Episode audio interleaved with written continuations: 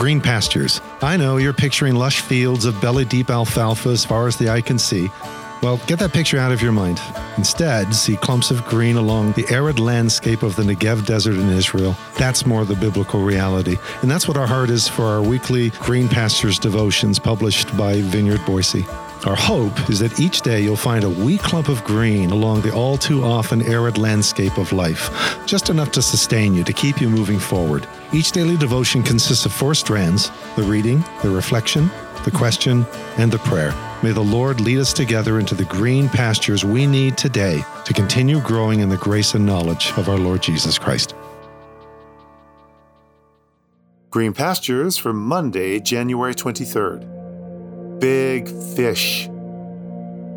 Today's scripture reading is found in Jonah chapter 1, verses 17 through chapter 2, verse 10 from the Message translation, which reads Then God assigned a huge fish to swallow Jonah. Jonah was in the fish's belly three days and nights. Then Jonah prayed to his God from the belly of the fish. He prayed, In trouble, deep trouble, I prayed to God. He answered me. From the belly of the grave I cried, Help! You heard my cry. You threw me into ocean's depths, into a watery grave, with ocean waves, ocean breakers crashing over me. I said, I've been thrown away, thrown out, out of your sight. I'll never again lay eyes on your holy temple. Ocean gripped me by the throat. The ancient abyss grabbed me and held tight. My head was all tangled in seaweed at the bottom of the sea where the mountains take root. I was as far down as a body can go, and the gates were slamming shut behind me forever. Yet, you pulled me up from that grave alive, O oh God, my God.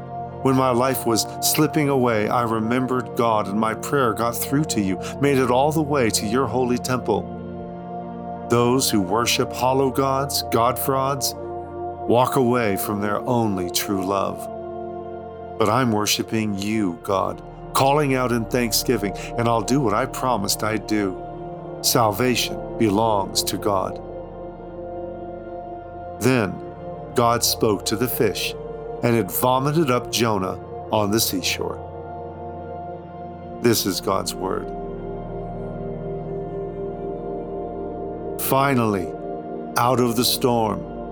Well, sort of. Because as the pagan sea salts above built an altar on deck and traded their fish smelling skivvies for priestly tunics, offering sacrifices and making heavenly vows for a better life, Jonah was quite literally sinking into the depths of hell.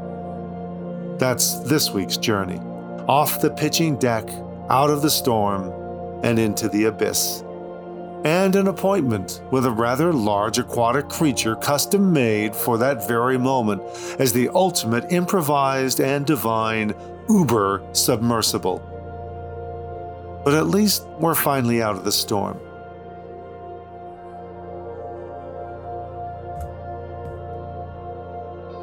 And so, once again, playing the role of hard nosed Professor Agassiz, take out your fish, this time a really big fish. You just heard the text once. Hear or read it at least once more from a different translation if you can. You'll notice that this week's portion includes the last line from chapter 1 of the book of Jonah and that's for the simple reason that it's a bit of an anomaly of our English translations. In both Hebrew and ancient Greek texts that we know as chapter 1, verse 17, is actually the first verse of chapter 2. In other words, the last line on the first page in our versions is the first line on the next page everywhere else. All right, go figure. I'm sure there's a story there. But in addition to honoring the ancient breakdown of the text, we'll follow this ancient breakdown because it fits this big fish on one page, as it was meant to be. Of course, it's always good to remember that however ancient these chapter and verse divisions are, they're still not as old as the text itself, which was written without either. Breaking it up into bits is more what we've done with it later on for our own convenience and ease of reference. But on with the story. Second page, 12 lines, nine of them right in the center being Jonah's prayer. We've heard how the pagans prayed up on the surface as the storm intensified.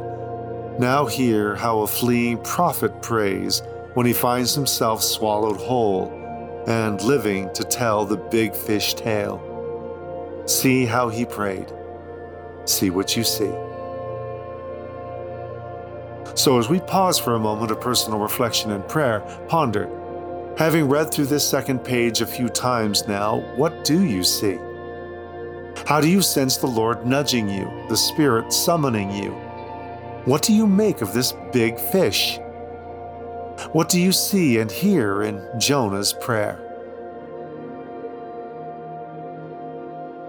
When my life was slipping away, I remembered God, and my prayer got through to you, made it all the way to your holy temple.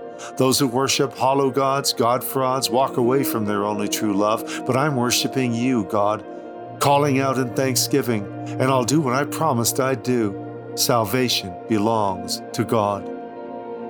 Lord, make this prayer my prayer.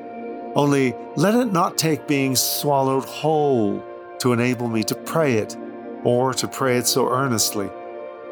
Remind me from the belly of whatever this day holds that salvation, wholeness, healing does indeed belong to you. And that though I stumble in following through on my promises, you never fail to follow through on yours. Through your mercies.